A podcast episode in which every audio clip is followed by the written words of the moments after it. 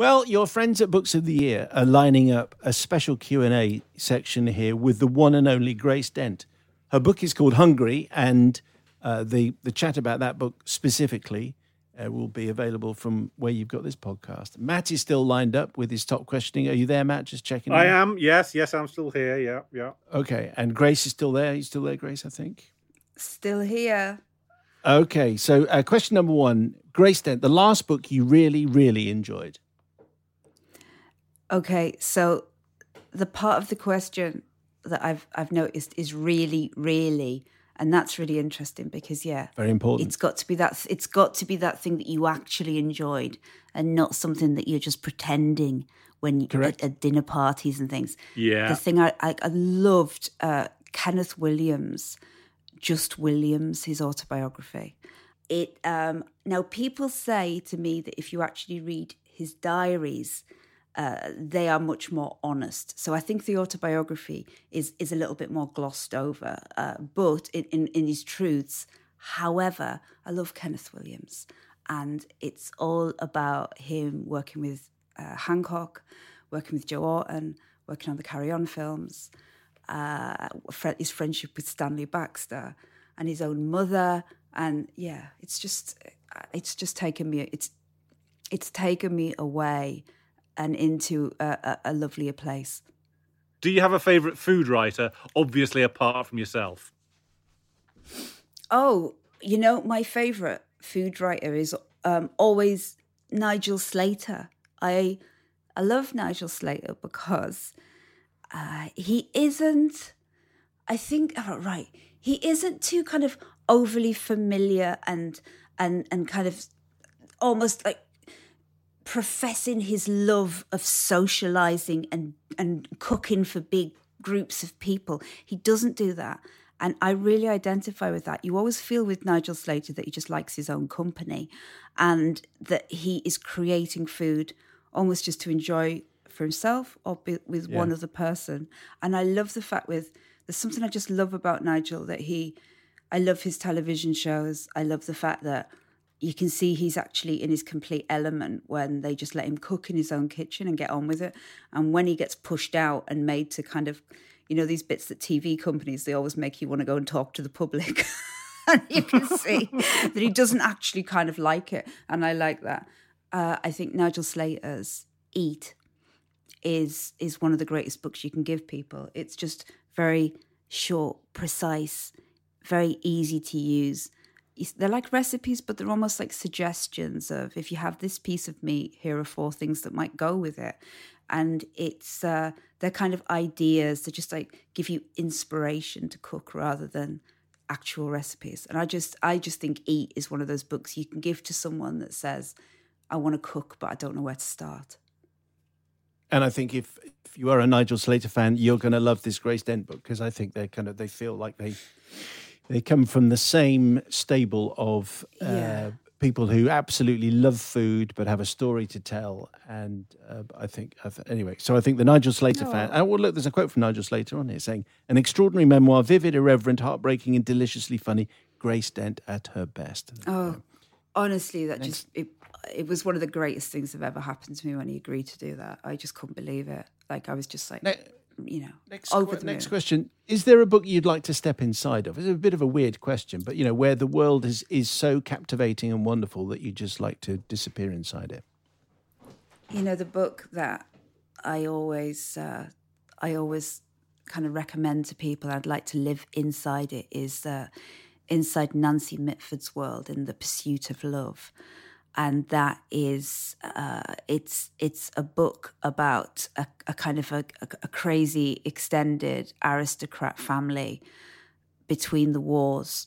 Uh, and they're all uh, in this kind of huge stately home called uh, Alconleigh.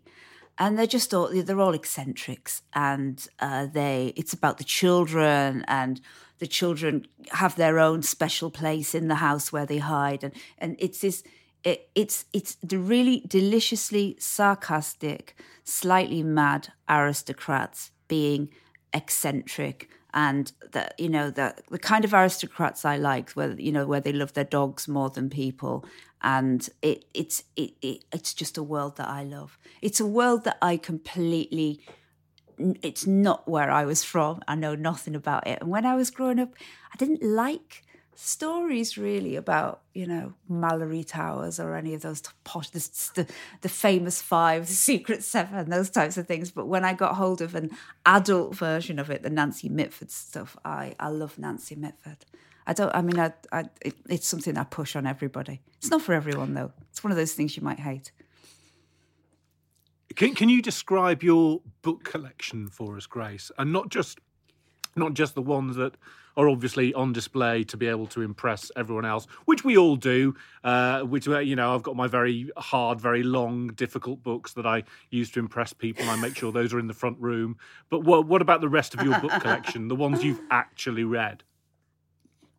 You know, I um, I often at some point I, I would like at one point in my life to put the my book my books into an order which impresses people but that you know i just don't. I've just got um, I've got thousands of books in the living room, and they're everything from the things I did at A level and my, the books I've brought with me from university in the nineties. Uh, so lots of just lots of fiction and anthologies of poetry, and then but then you just also get into oh god, just just uh, I mean, look, I get sent everything that's been written in the last 20 years for a strong woman i have been sent that through my through my letterbox. So if you came in here you would think i was a radical I was a radical feminist chick lit lover. And the only reason I don't read any of them, I don't read any of them at all. The only reason they're here is because I'm too bone idle to take them to the charity shop. And they also, they've got lovely covers. They're quite pretty. If saves having to paint, I can put them in front of patches of like where, the, where I need to paint the wall. But I, I just, I've got just, and, and thousands of cookbooks. I also get sent everybody's cookbooks. And then and then I can't give them away or do anything with them because someone will see me basically dumping them all in a charity shop as well. So, I can't. so yeah, I've just got I, I've just got two at the moment. My book collection. I would love to tell you that it's color coded so it, it matches my walls and and I but really I just look like a hoarder. Can you describe your kitchen?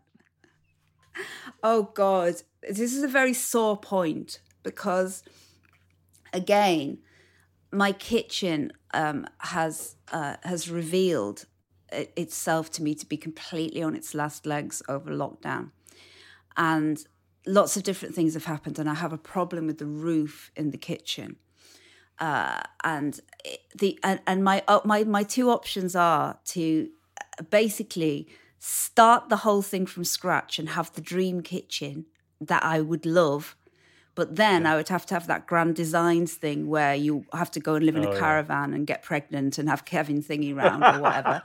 yeah. And then, or I move, right? And buy another place that, and then don't have to bother doing. So instead of doing either of those things, what I'm actually doing is just letting the kitchen really, really drive me mad. So in my head, the kitchen looks a little bit like, um, when I go on Instagram and I see my friends that have done their kitchens up so beautifully that it actually makes me existentially sad and depressed to look at Instagram. You know, and you just look, you kind of open, you look at it, and they've just they've they've just got these you know be, these beautiful beautiful kitchens.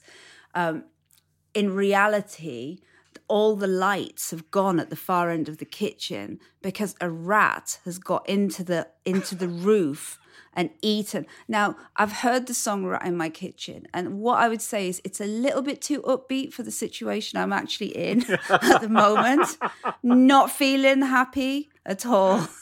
I think Ali Campbell would not get two verses out of this. I just, it, it's eaten all the lights. So there's one part of my kitchen at the moment that I need a torch to look in my cupboard. But what am I, I just, look, I think these are all probably first world problems, though. Yes, you hang, think. hang on. I I, mean, don't what, what are you what what are you going to do about the? Uh, yeah. What am what's I going to do? I'm going to fix Yeah. that rat. I'm Right, going to that's fix what you're that gonna rat. do. That's what I'm going to do. I'm going to fix that rat. Honestly, the, all that happens is men in overalls keep coming round to my house, putting one hand on the hip and going and pointing to where they think the rat's coming from, and then putting some poison down and leaving. And I give them money, and then the rat comes back. The rat is on holiday in my kitchen, right? I keep seeing it going by. It's like literally, it's like clutching a towel, like it's going to a Lido. it's like, I just, I've maybe had a little bit too much time to think about this. Okay. So yeah, the kitchen is a sore point. It's really uh, like when when I started to look at some of the questions that you might have might put to me. I thought I really hope they don't ask me about the kitchen. That's the best answer we've had. Oh, there you go. Brilliant. That is definitely Yeah. the best. Yeah. Matt, just Matt, choose because we're out of time. Just choose one more, one more Okay. question. For Okay, I'm just just one more for you. Is your favourite autobiography? Uh, my favorite autobiography is always Rupert Everett's Red Carpets and Other Banana Skins because he he just talks about having a really really exciting, glamorous, sexy, debauched, vulnerable life. You know, full of uh, full of ups and downs and rejections and hanging out with celebrities and the realities of it. And he talks about Madonna and Sharon Stone and the Oscars and Donatella Versace and it's it's just great. I I love him and and it and it's a really good book. I mean, I, it's just. um it's a proper it's a proper autobiography and people say that i've gone quite far in what i've written and i don't think i i, I don't think i've gone as far as that however I've um, this is only my first one, so I think I might go a bit further in the in the other ones. I just have to wait for some people to die. Great. That's always the best. Uh, Grace, th- Grace, thank you, thank you very much. When do you think you might get back to actually reviewing restaurants? Because you said at the beginning of our Oh, last chat that you, you know, you'd been in your house all this time. When do you think the? Because I was reading that people, so, some of the smart end restaurants are really worried that they won't turn up again. You know, they won't open again. Well, well, I mean, this is the thing. Uh, I I like to think that we'll by mid December in 2020 we'll all be maybe up and running in some form, and I hope that.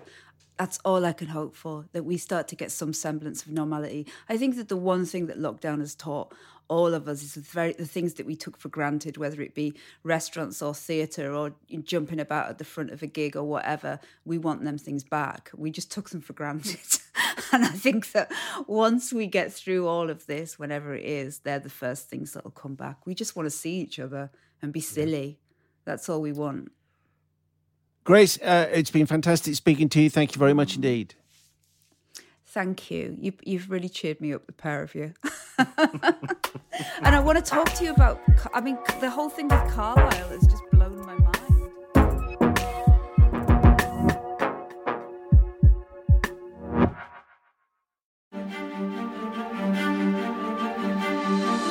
Hello, I'm Violet Manners, and welcome to Hidden Heritage, the podcast that brings you inside Great Britain's favourite destinations.